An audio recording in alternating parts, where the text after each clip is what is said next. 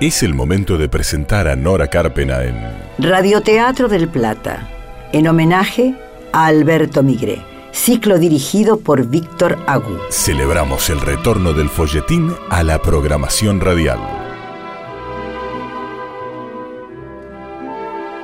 A partir de ahora tienen piedra libre para hacerse cómplices, ponerle color y dimensión a cada lugar, altura y rostro a los personajes, porque en el radioteatro el oyente se convierte en coautor, coescenógrafo, coprotagonista. Podés acompañarte con un café, un mate, Bajar la luz o entornar los ojos, porque ya comienza Las Solteras. novela original de Alberto Migre, adaptada por María Mercedes Di Benedetto.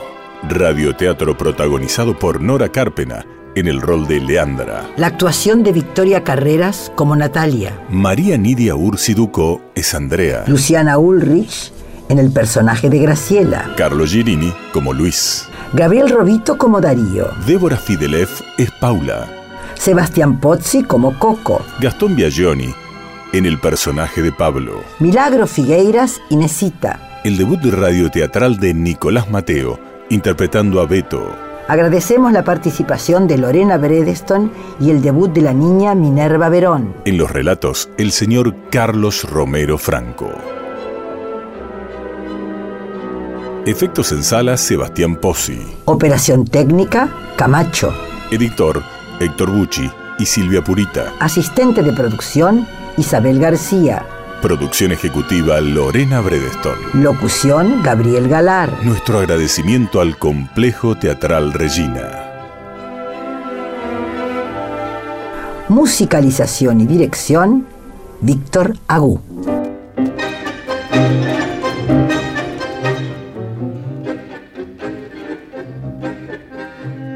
Vino por Graciela y termina buscando a Natalia. ¿Para qué? Déjenos en paz, señor. Retírese de mi casa. Permítanme explicarles cuál es mi intención. Porque ¿Por cuánto tiempo la tendrá en su atelier a Natalia? ¿Un día? ¿Una semana? ¿Un mes? toda la vida quiero casarme con ella. La voz grave, intensa, penetra la casa y la casa tiembla con ellas. Andrea se muerde los labios. Desde lo alto de la escalera vuelve a oírse la pregunta de Graciela.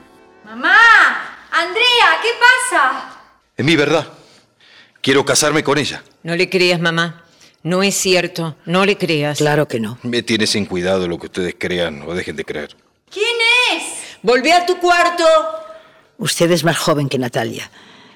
Dentro de poco le parecerá vieja y ella para agradarle terminará haciendo el ridículo. Los años importan poco cuando se tienen ganas de vivir y de amar. No es así. Hay mujeres viejas a los 20 y mujeres jóvenes a los 50. No diga disparates. Usted no sabe nada de sus hijas. Destila rencor criticando lo malo y lo bueno por igual. ¿Con qué derecho impide la felicidad de sus hijas? ¿Con qué derecho? No le permito. Mamá, está bajando Graciela. Luis Emilio. Ve arriba tú.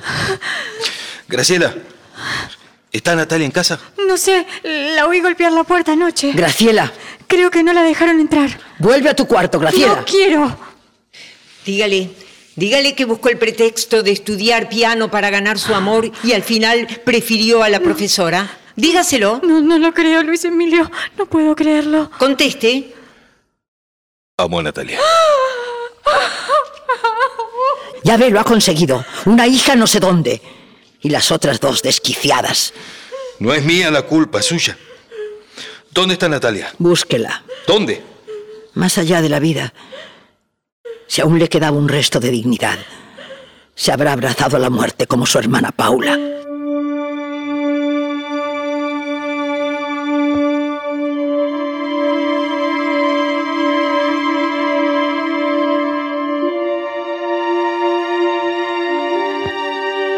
Luis gira dándoles la espalda. Andrea derrumbada. La madre apenas puede sostenerse en pie. Graciela se acerca para mirarlo por última vez. Llorando, su voz pequeñita y dulce lo llama a través del postigo abierto. Luis Emilio, ¿Qué? yo sé que, que no sos un mal hombre. Y si dijiste que la querés a Natalia, es que la querés de veras. ¿Por qué no me dijiste antes que estabas enamorado de ella? Porque no lo sabía. Lo supe cuando vino a decirme que estabas enferma. No quise hacerte daño. Ni tampoco hacerles mal. No entiendo a tu madre ni a tu hermana mayor. Te prometo que voy a caminar toda Buenos Aires para encontrarla. No soy un mal tipo. ¿Podés entenderme? Sí. Me voy. Tengo que encontrarla antes de que cometa una locura. A ella le gusta caminar por la avenida hacia el parque. Gracias. Ojalá cuando la encuentres la traigas en brazos delante de todo el mundo para que no vuelvan a gritarle soltera nunca más.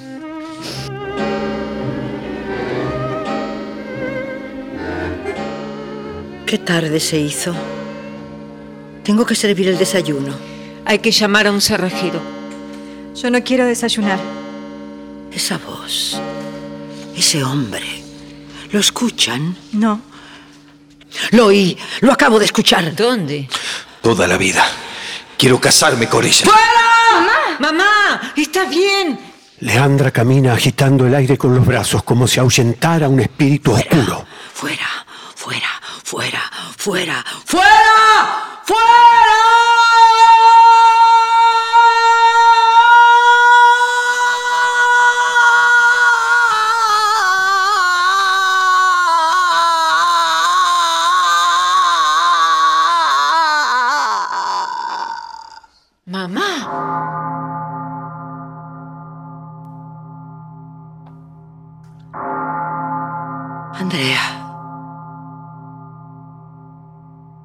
Sube a buscar los chales. Vamos a ir a Santa Julia. ¿Ahora? No es domingo. Dije mamá. que vamos a ir a Santa Julia. Tenemos que rezar. Quiero rezar. Quiero pedir perdón. Quiero rogar.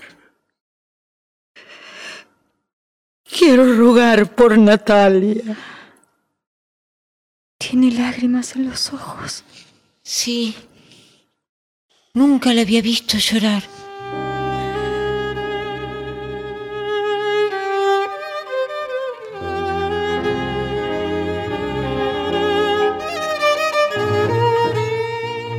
Natalia camina a una calle cualquiera, como extraviada.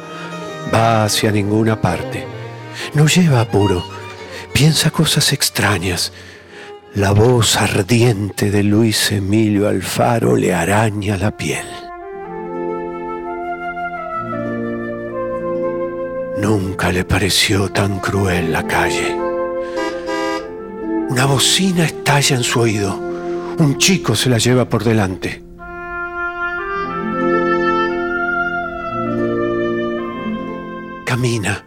Solo camina. La frente y las manos le arden. Y cuando no puede más de cansancio, cuando le duele el alma, se descubre entera en el reflejo de una vidriera, fea, desencajada, el cabello revuelto. Todo gira a su alrededor. Tambalea. No probé bocado. Tengo sed. Una sed que ahoga. Las seis de la tarde ya. De pronto se da cuenta de que ha llegado a la esquina del atelier. El mismo atelier al que Luis Emilio regresó desesperado después de haberla buscado por horas. No estoy para nadie. Bueno, igual atiendo. Podría ser para mí.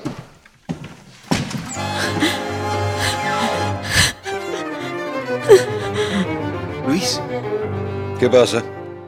la señorita Carreño. ¿Cuál? Natalia. ¿Aquí? Asusta verla. Parece muerta. Ella tiene los ojos cerrados, la boca apretada y el corazón quebrado. Te busqué tanto, tanto.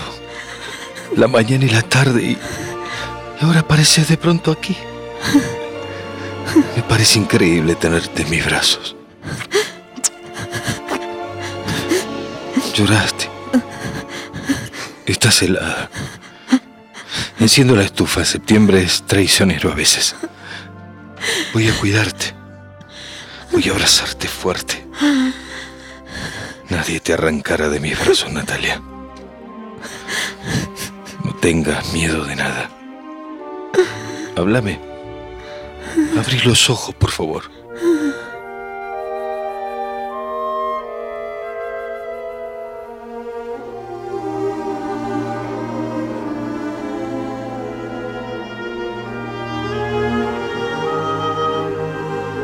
Los besos la van reanimando de a poco. Está tan cansada. Teme abrir los ojos y no ver nada. Ha deseado tanto morir. Un sueño sereno, capaz de aquietar la angustia, de sosegar el alma. ¿Cómo está? No dijo una palabra. Pensé que iba a desmayarse en la vereda. Mejor llamamos un médico. Al doctor Quintela. Haceme el favor, Pablo. Pero claro, hombre. No, Natalia. por favor. No. Que nos llame.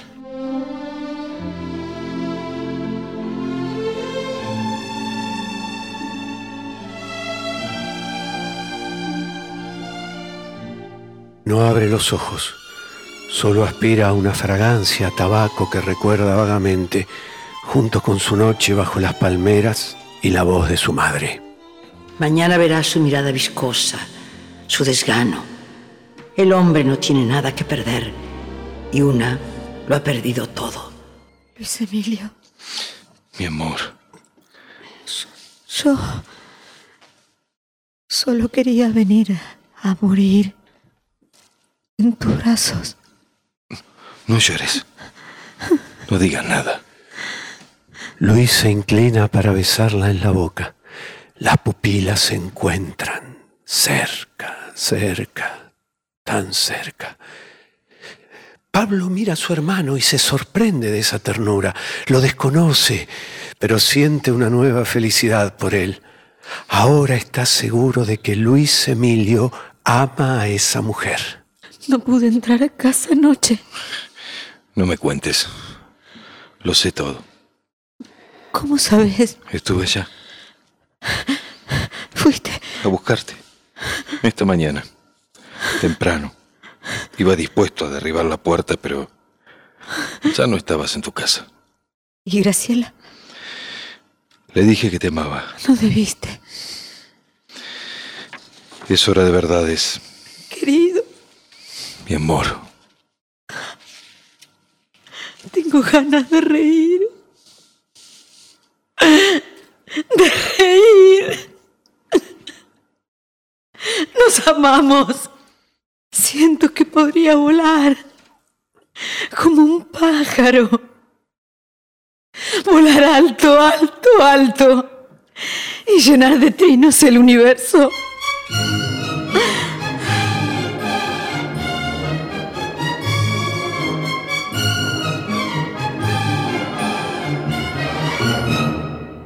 La campana de Santa Julia llama a misa. Leandra Carreño, arrodillada en su habitación, lleva los ojos al Cristo que corona el respaldo de la cama y reza con las manos entrelazadas. Haz que vuelva, Señor. No quiero perder a mis tres hijas. Si Natalia no vuelve, deambularemos por la casa mirándonos con rencor. No importa si con cadenas y candados o con cerrojos y dos vueltas de llave. Graciela huirá un día saltando por una ventana. Que vuelva, Señor. La puerta quedará abierta de par en par, esperando su regreso.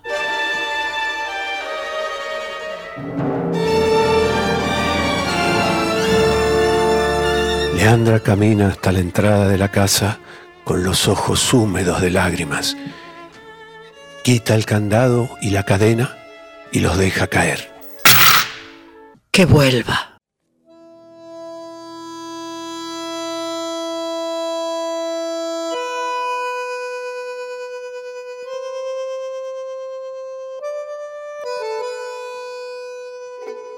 Cena en penumbras. En penumbras el aire y los ánimos. Ninguna se atreve a ser la primera en hablar. ¡Timbre! Ella.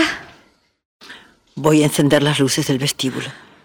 Andrea, enciende las luces de la sala. Pero mamá, Y sube a buscar en tu ropero un vestido más claro. mamá. Voy a abrir. ¡Despacio! No corras, que para prisa basta la de mi corazón. ¿Te sentís mal?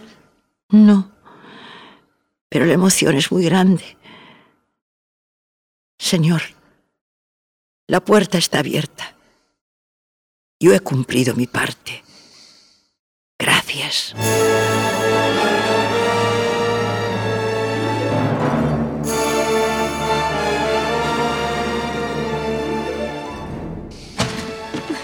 Natalia, volviste. Querida,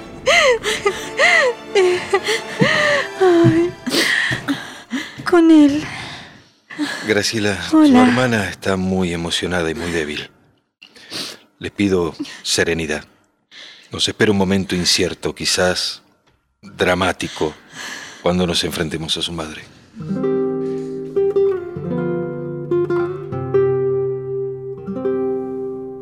Leandra ha cruzado cuartos y pasillos encendiendo luces hasta llegar al comedor. Mamá, es Natalia. volvió. Con él. ¿Dónde están? En la sala. Espero que... ¿A dónde crees que vas? A ver si... Arriba. A cambiarte de ropa. Pero es que A tu cuarto enseguida. no me parece justo. Soy tu madre, me debes obediencia. Sube y cámbiate de ropa. Busca un vestido claro. Toda esta historia con Natalia te ha trastornado. Nos sentaremos los cinco a la mesa. Los cinco. Y él en la cabecera. Mamá. Bendita seas. Quiero creer por tercera vez, Andrea. No se puede vivir sin creer en quienes nos rodean. Dos veces fui defraudada, pero es posible que este hombre merezca sentarse a nuestra mesa y repartir el pan y servir el vino en copas de cristal. Hace falta un hombre en esta casa. Yo... yo ya estoy vieja.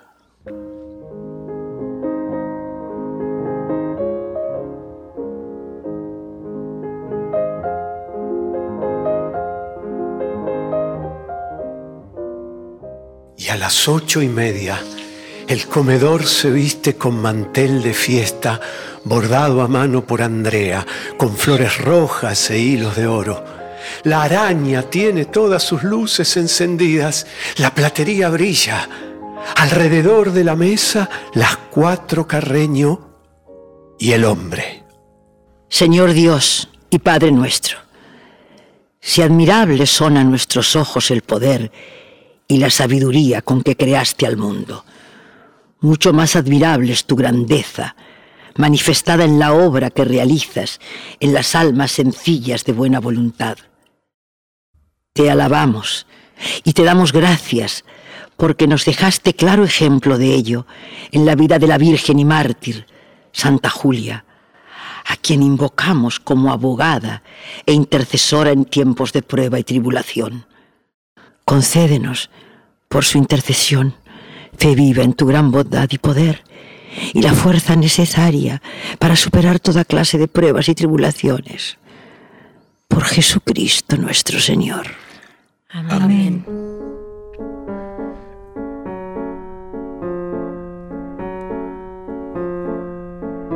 El sonido metálico, monocorde de las cucharas llevadas a la boca al mismo tiempo es reemplazado esta noche por algo mucho más importante, por una voz sonora y grave, con la voz de un hombre que conseguirá borrar del frente de esta casa la afrenta escrita por los vecinos y vecinas del barrio, la esquina de la casa de las solteras. Mamá, debieras darles permiso para hacer una fiesta. ¿Le parece mal una fiesta, señora? No, no, para nada. ¿Y a usted, Andrea? ¿Le parece mal? No soy yo la que debe opinar. ¿Por qué no? Estamos opinando todos. Hagamos una lista de deseos. ¿Cuál es el tuyo?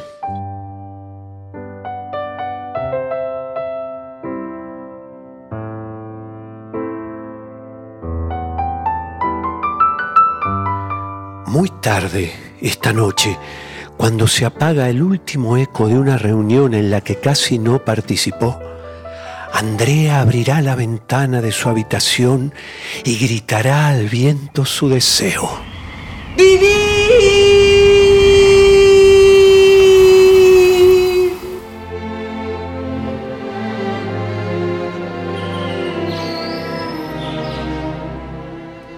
Y con el sol de la mañana empezará una vida nueva en esta casa.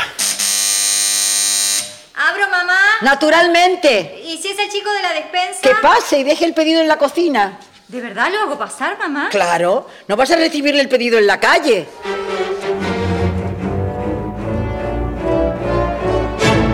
Graciela corre escaleras abajo. Y ríe, ríe sin un porqué.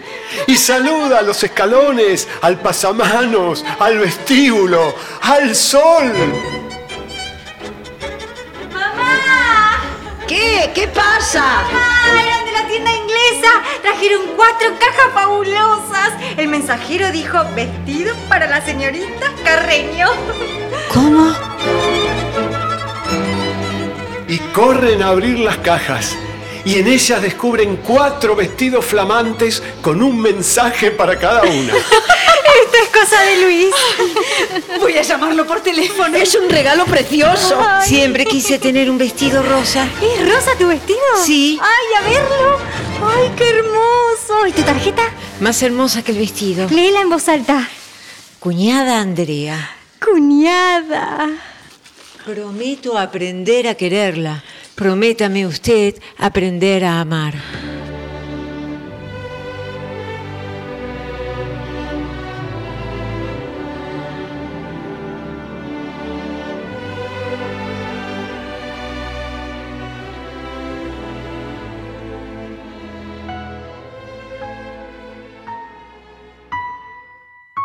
Entre escalas ascendentes y descendentes, teorías y solfeos, Natalia va avisando a sus alumnas. Doy clase hasta fin de mes. Decile a tu madre que venga a hablar conmigo.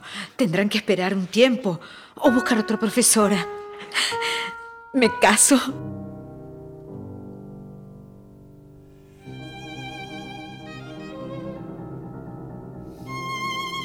El barrio está consternado. Doña Leandra Carreño pasa saludando. Buenos días, señora. Adiós, Marcela. ¿Tu madre está mejor? Andrea estrena su vestido rosa y sale a la calle a buscar empleo.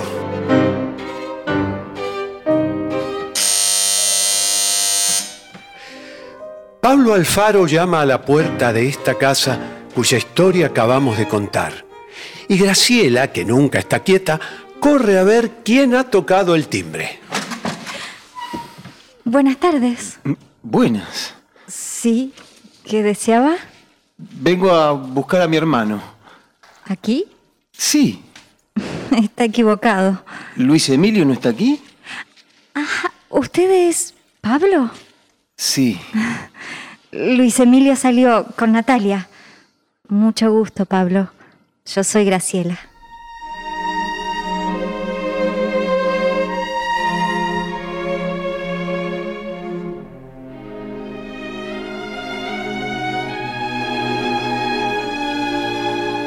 Se miran a los ojos, se sonríen. Ella lo invita a pasar mientras habla de cualquier cosa eléctricamente. Se miran, se deslumbran mirándose.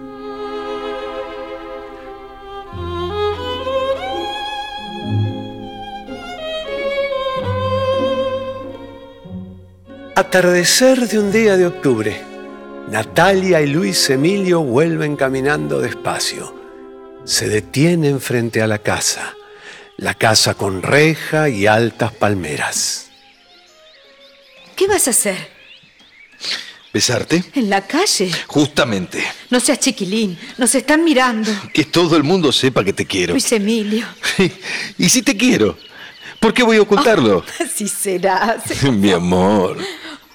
Un beso no puedo negarte, porque supiste entrar a mi corazón dormido, porque me rescataste del gris y del silencio, del rencor y del miedo. Tuya, por siempre. Mi alma. Ay.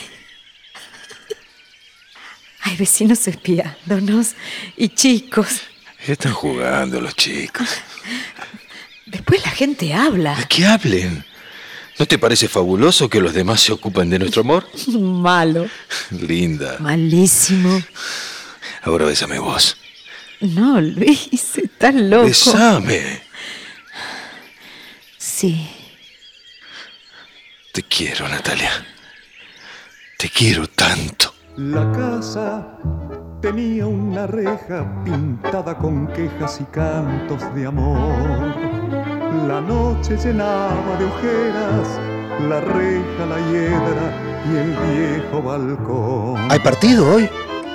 Sí, yo voy al arco, en el portón de reja de las solteras. No es más la casa de las solteras, Beto. ¿Y eso por qué?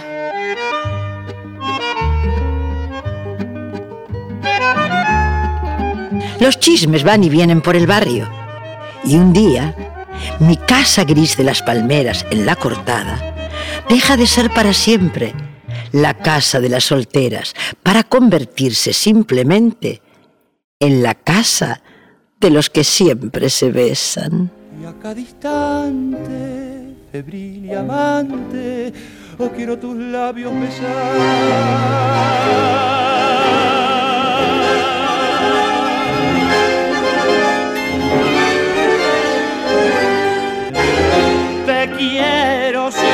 Siempre así, estás clavada en mí como un puñal en la carne.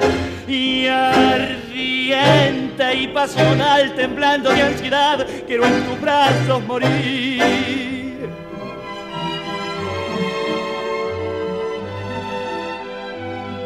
Si los ayudamos a imaginar, Si conseguimos que recuperen la costumbre de escuchar ficción, terminan de ver las solteras. de Alberto Migré, adaptación María Mercedes Di Benedetto. Actuaron hoy Victoria Carreras, Gabriel Robito, Carlos Girini, Luciana Ulrich, María Nidia Ursi Ducó, Sebastián Pozzi, Gastón Biaggioni, Débora Fidelez, Milagros Figueiras, Nicolás Mateo, Minerva Verón, Lorena Bredeston y Carlos Romero Franco. Gracias Camacho, Héctor Bucci, Silvia Purita, Gabriel Galar, Isabel García, Lorena Bredeston. Gracias también al Complejo Teatral Regina Gracias, Víctor Agú. y Nora Carpena. Gracias por acompañarnos en Radioteatro del Plata. Aquí, por AM 1030.